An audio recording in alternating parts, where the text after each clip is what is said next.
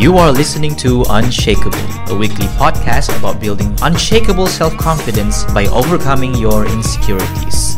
Let's do this. Assalamu alaikum. Hello again. This is Aiman Azlan, and welcome to another episode of the Unshakable podcast. Alhamdulillah, here we are. I have now officially become back on track after I've missed a couple of weeks of um, podcasting. I am now back on track. This episode is the actual episode of this week, and we will be back on our regular schedule program, I guess. So today, in today's episode, I want to talk about a tweet that I have given out a couple of days ago. I will read out the tweet for you as a student, graduate, or young professional, when do you usually feel very nervous? And the reason why I wanted to ask this question is because I want to know what kind of situation where young people feel nervous the most. And the answers were very, very telling as to the kind of situation that people get nervous in. I'll read some of them to you.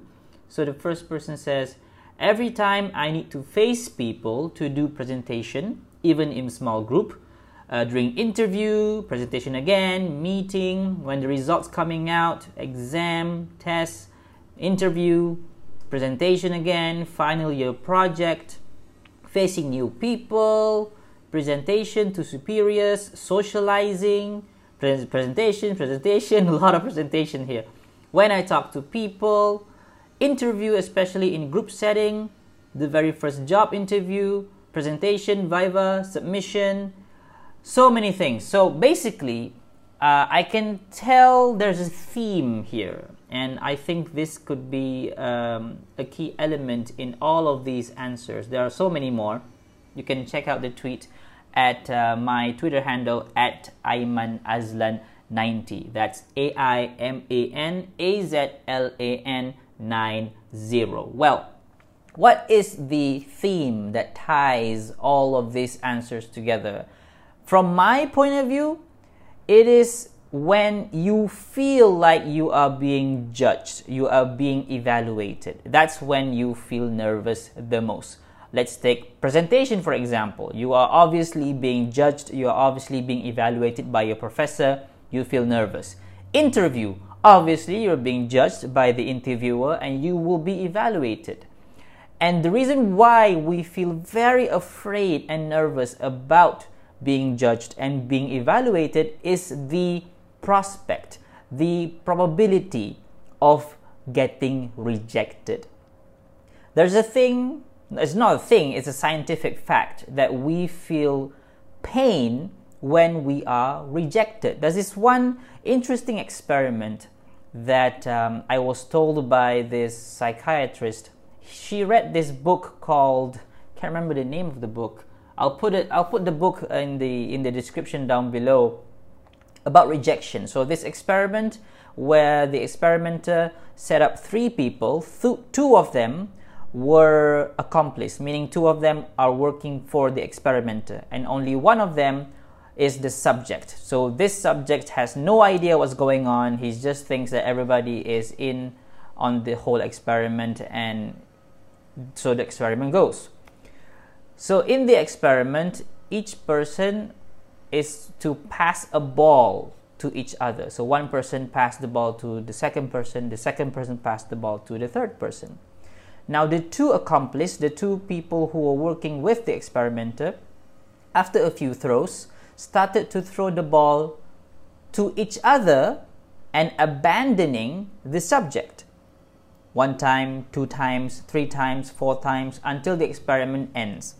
So, when the experimenter asks the subject, How do you feel? the subject, uh, all of them, almost all of them, says they feel pain, hurt. It hurts when the two people are abandoning them and not throwing the ball at them. Interestingly, this person has no idea who the two people were. They were strangers. It's not like their friend or anything like that, but still, he or she feels hurt. Even more interesting is that when the experimenter explained that the two people were accomplices, they were in on the experiment, it did not change the outcome. The person still feel hurt, still feel pain. So this is a very fundamental fear that we have. We have this fear of being rejected. And this may or may not be something physical. It most probably going to be something in our mind where our in our mind we feel like there's a possibility of rejection and we feel like this judgment will lead to rejection. So it's a matter of how you think. If you think to yourself, it's okay, it's gonna be fine. If I fail, if I get rejected, it doesn't mean that I am rejected for good. It doesn't mean that I'm going to be rejected from the group. It doesn't mean I'm going to die.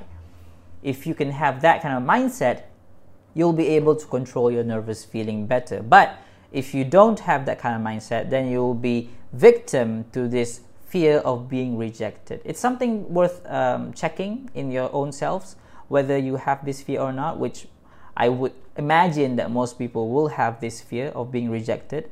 And if you care a lot about belonging to a group, then the fear will become higher and higher. I'm not saying that we should not care at all, I'm just saying that we should learn to differentiate between what's really a fear and what's a fear that we create in our mind.